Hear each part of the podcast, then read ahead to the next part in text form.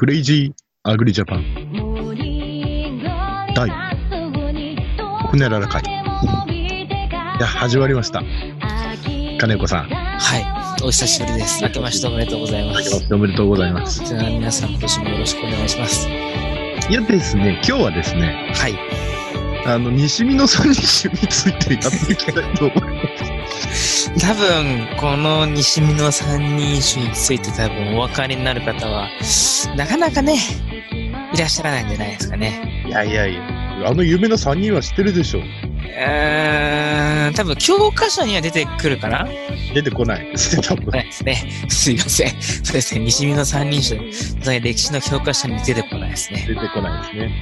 竹中半兵衛もギリギリ出てこないぐらいですからね。ああ、それ出てこないですね。出てこない。あの、太鼓立神殿とかね、やってる方は、まず秀吉で最初に省略するのが竹中半兵そうですね。衛。で、その後安藤森成、えー、氏家牧前、稲葉一徹と。これ黄金ルートだよね。そうですね。そこで、あの、まあ、斎藤家を、美濃斎藤家を攻略すると攻いう。略すると。これは、あの、こ太鼓立神殿では、絶対に避けては通れないルートに。そうですね。太鼓立神では避けては通れないルートですね、序盤。はい。これを言えば、半分ぐらいの下はもしかしたら分かるかあ、もうもしれない。この時点で分かってる。分かってますかね。絶対分かってない。まあ実はですね、稲葉義道、あ、貞道か。あの、稲葉一徹はですね、稲葉義道か。稲葉義道さんが意外に実はすごいんじゃないかということでですね、あの、今日はあの、えー西見の三人史上の中でも、稲葉、戦国武将稲葉義道、通称稲葉一徹についてですね、やっていきたいと思います。はい。今日は、完全に農業から外れます。申し訳 ございません。今日は完全にあの、あの、完全に歴リ史。クエストにお答えして、そうですね、リクエストにお答えしてですね。稲葉一徹を取り上げてほしいっていう コアなリスナーさんからの。こんなリスナーさんがいましてですね。はい。私もあれあれ、いろいろ調べたらですね、あの、やっぱり、えー想像以上にすごい。実は、本能寺の原因はこの人だったんじゃないかっていう、ね、話もあるみたいですねある。みたい。最近。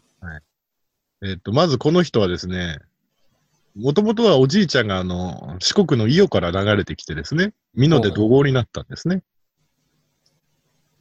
で、斎藤道さんのとこにいたんですけど、まあ、子供と道さんが争った時子供についちゃうんですよ。ああ、そうですね。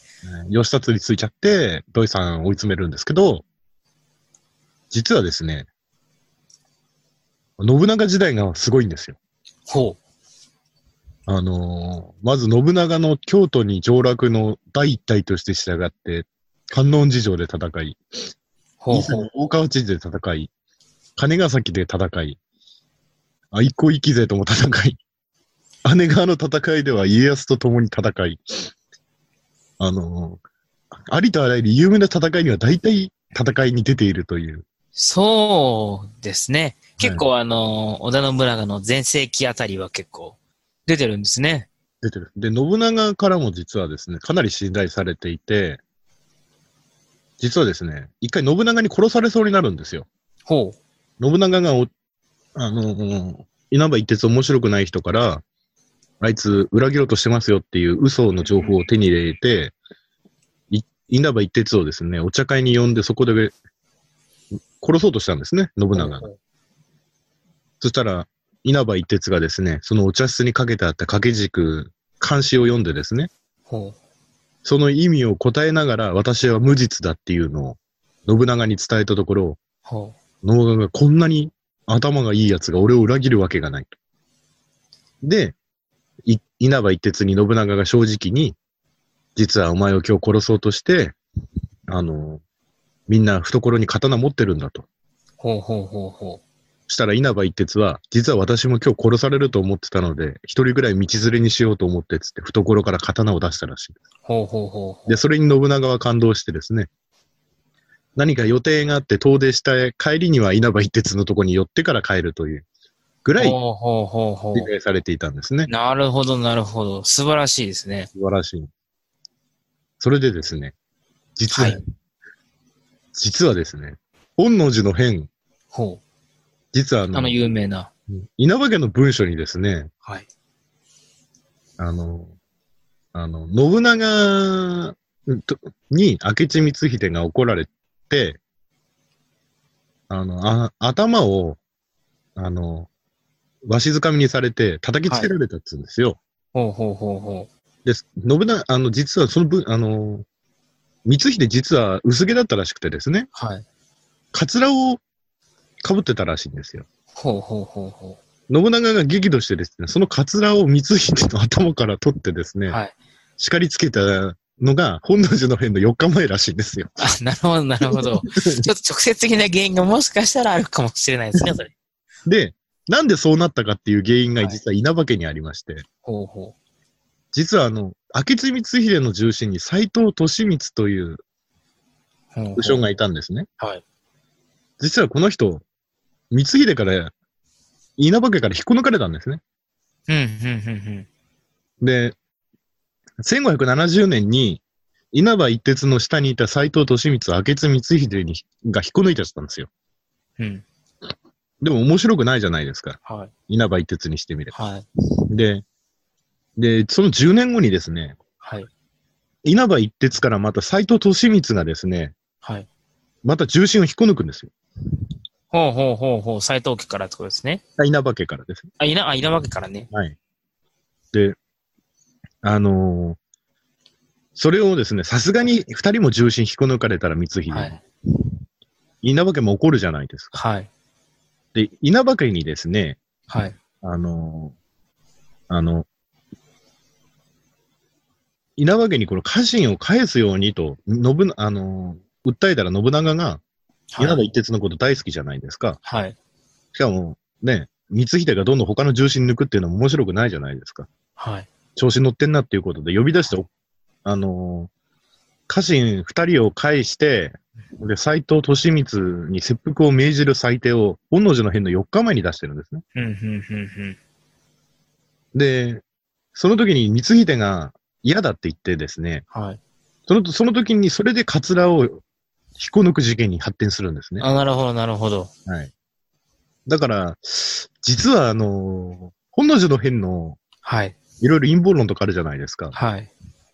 俺、これ原因なんじゃないのかなとか思う。ああ、まあそうですよね。可能性としては大いにね、ありますよね。人前でカツラを取られて、え あの、屈辱を受けてえ、で、斎藤利光は切腹を命じる裁定を4日前に出されてて、もう、光秀にしてみれば、部下も切腹させられる、カツラは人前で取られると、あーもう、あれでしょ。これは、本能寺やっちゃうでしょ。うん。実はそういう 流れになってるんですね。じゃあ結構、稲葉一徹は結構重要なポジションに、はい実はいたんですね。実はいたんですね。はい、すごいですよ。これは多分リスナーの皆さんも知らないんじゃないですかね。多分、これは私の論、私論なんですけど、私論なんですね。注意書き書いてある、注意書き。私論なんですけど、多分、光秀にしてみればもう本能寺の変を起こすのに十分な理由があるんじゃないのかなっていう。うんそれにプラスしてね、まあいろいろんな陰謀論が追加されればね。そうそうそう。いやー、すごいですよ。長島の移行って一個一気の時は、あのね、味方が討ち死にしてる中で捨てがまりで伏兵戦であのあの危機を出してますからね。ほうほうほうほう。結構すごいです。で、本能寺の変更はどうなったんですか？本能寺の変の子はですね、えー、っとですね、えー、っと、清須会議で、えー、っと、美濃があの織田信孝になるはずだったんですけど、あのやっぱ下につきたくないってことで、秀吉の下につくようになってですね、はい。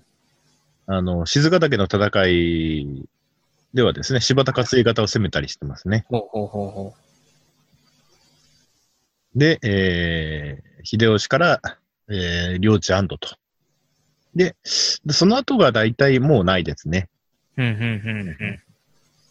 あとは、やっぱり、あの、あれですね。そのまま、世を去ると。なるほど、なるほど。という稲葉一徹ですね。これががん、しかもこれが頑固一徹の言葉の生まれたとされている、あの、由来らしいですよ。へえ。頑固な一徹で、頑固一徹。なるほど、なるほど。結構す、結構この人天下取ってないですけど、歴史に埋もれた名将なんじゃないのかなとか。かもしれないですね。最後まで、ね、生き残ってますしね、この人。はい。最後まで生き残ってますしね。武田攻めの時は、赤襟赤不足で味方を鼓舞し、奮戦したって書いてありますね。なるほど、なるほど。あとね、茶道が好きだったのかな、この人。そうですね。俺と一緒ですね。ああ、なるほど、なるほど。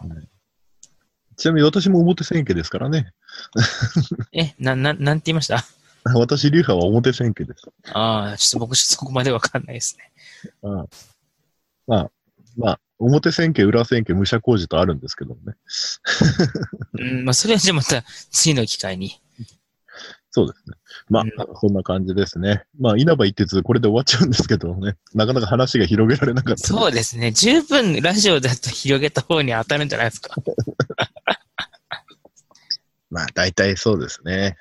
対抗理士伝からやると稲葉一徹は最初に出てくる絶対メインキャラクターです。メインキャラクター、メインキャラクター。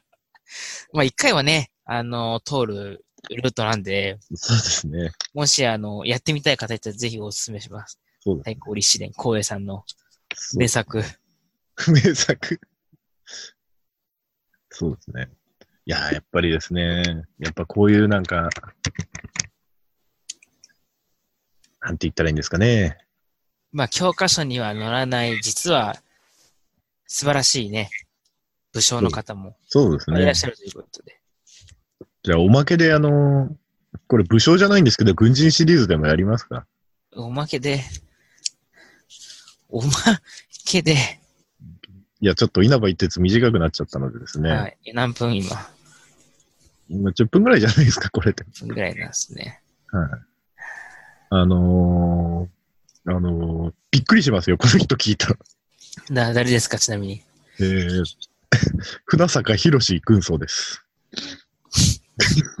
全然視野ね。この人はですね、1941年に宇都宮第36連隊に入隊してですね、あのーまあ、まず中国で戦ってですね、あのーあのー南方に転戦するんですけど、そこからがすごくて、アメリカでも名前が知られてたんですよ。ほうほうほうほう。まず、アウンガルン、アンガルン、アンガウルの戦いで、はい。あのーこの人隊長になってたんですね、敵団党の。はい。であのーまず、普通の戦いで米兵100人以上た殺傷したと言われていて、ほうほうほ。味方がほとんど壊滅してる中ですね、はい。あのー大怪我を負っても、はい。あのなぜか傷の治りが早くてですね、はい。動けないぐらい怪我を負ってもですね、また戦いを挑むというすごい人でですね、なるほど、なるほど。はい。で、あの軍医が来て傷口を見てですね、はい。自決用の手榴弾を手渡して立ち去るぐらいの怪我だったらしいんですけど、なるほど、なるほど。あの、その手榴弾を持ってですね、あの、夜通しでですね、敵の陣地に報復前進をしてですね、はい。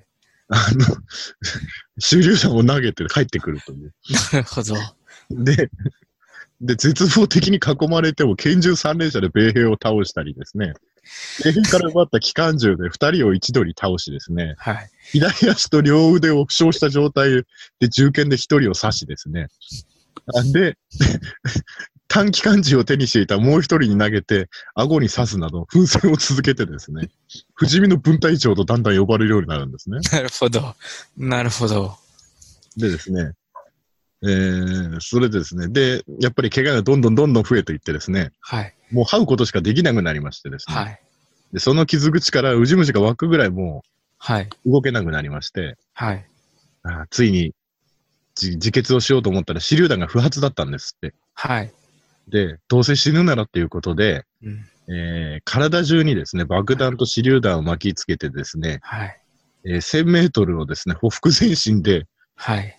3日間、米軍の司令部、要はあの、米軍のし中心にですね、夜通しずっと3日間ほふ前進で、はい。司令部のテントに行きましてですね、はい。司令官が全員集まるのを見計らって立ち上がってですね、で手榴弾6発を体にくくりつけ、はい。拳銃一丁を持って、えはい。ー米軍の式場テントの20メートルのところで走り始めたらですね、はい。あのー米軍もこんな幽霊みたいな人が手榴弾持ってこっちに来るのでびっくりしちゃってですね、はい。対応が遅れて、はい。で、首を撃ち抜かれたんですね。はい。で、あの死んだと思ってですね、はい。まあ、手榴弾を、の新管を抜こうとした瞬間にはい。首を撃たれて垂れて、はい。あのー死体置き場におあの放り込まれてたんですね。はい。したらですね、3日後ですね、いきなり起き上がってですね、はい。生き返っちゃったんですね。はい。で、えーそこから捕虜になるわけですけども、はい。あのーあのーその数日後ですね、ペリリュー島の捕虜収容所に行くんですけども、はい。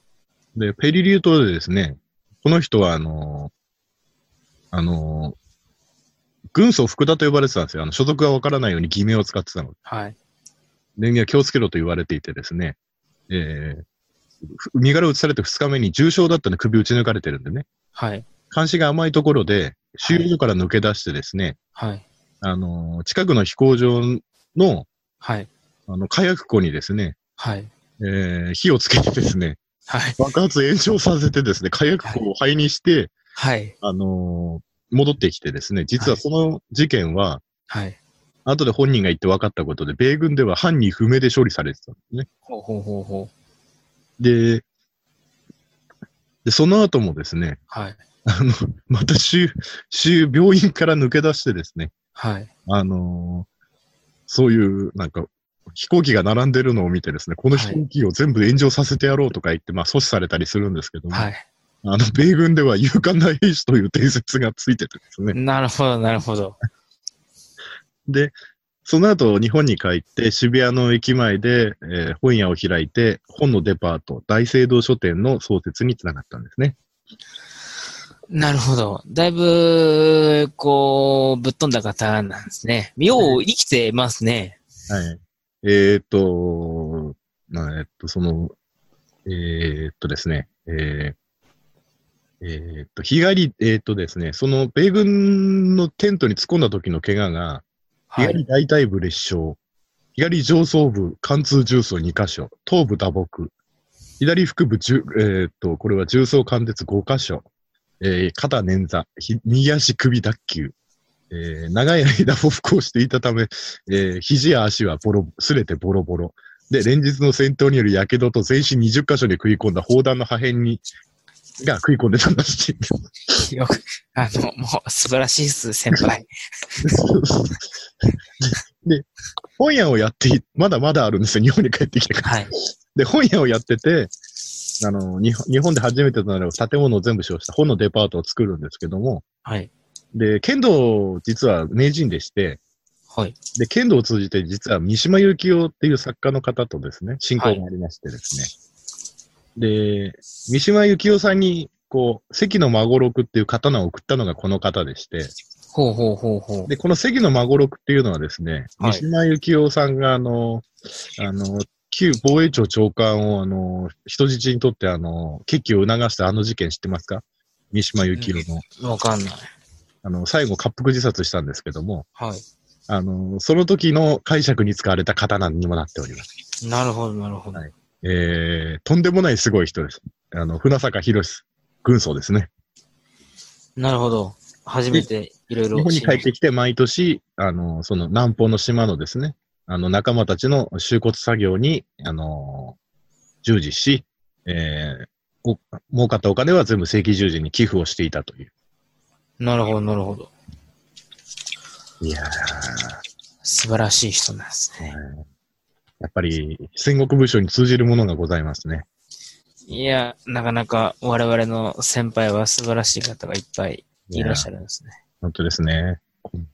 よく生きてたな。で、えーっと、2006年に永眠されてますね。じゃあかなり長生きだったんですね。1920年生まれで2006年没と書いてありますので。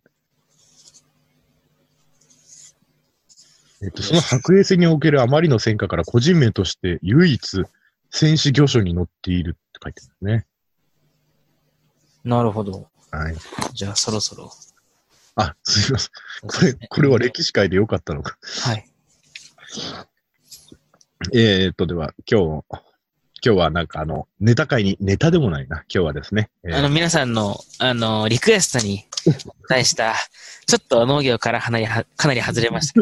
そうですね。おまけにちょっとあの、あの、これからもですね、あの、軍人偉人伝というものをやっていきたいと思いますので、もしご希望があれば、あの、答えられるかどうかわかんないですけど、たまにはヨーロッパ行きますか、ヨーロッパ。あー、行くあ もしご要望があれば、あの、答えられないかもしれないですけど、あの、要望を送ってください。お待ちしてます。あの、そうすると、リスナー、あれじゃないですか。あの、歴史好きしかいなくなっちゃうんじゃない？あー農業系ラジオじゃなくなっちゃいますからね。農業系じゃないよね。あの、メインは農業系なんで、はい。あの、まあ、何、何回かに一回はじゃあ歴史系をちょっと混ぜてもね、いいかなと思ってるんで。あヨーロッパはそんな得意じゃない？ヨーロッパ得意じゃない。ネパン、国内。あじゃあ、私がじゃあ金子さんに次回からですね、あの、ナポレオンの、あの、軍事的、あの、あの、芸戦場の芸術と呼ばれてですね、えー三帝海戦、アウステリリッツの戦いをですね、実次回、あの、暇な時やりたいと思います。あ、そうですね。頑張りたいと思います。はい。はい。それでは、えー、読み受けてまいりましたのでので。えー、今日は金子さんに何をやっていただきましょうか？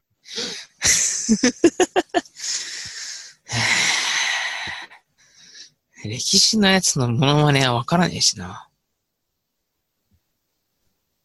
歴史のモノマネってうちら歴史の人と会ったことないから会っ。たことないからね。寝よう。もう眠たい。昭和天皇のモノマネとか絶対ね、批判が、これ絶対あれる。ますんで、そういうのはやめましょう。やめましょう。あれます、あれますよね。はい。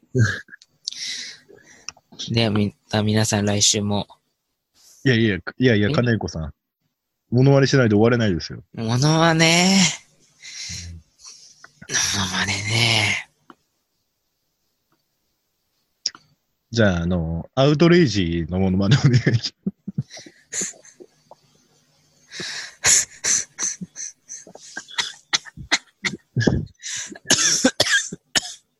アウトレイジでお願いしアウトレイジで。ます。アウトレイジで。アウトレイジで。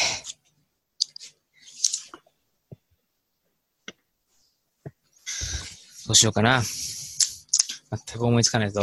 じゃあ、しょうがない。私がやりますよ、じゃあ。はい。何やりますか？いや、私やりますよ、じゃあ、その映画を。はいあ、じゃあ、じゃあ最後今日はガス屋さんのアウトレイジで 終わりたいと思います。どうぞ。メリークリスマスミスター・ローレンス !See you next week! Goodbye! グッバイ。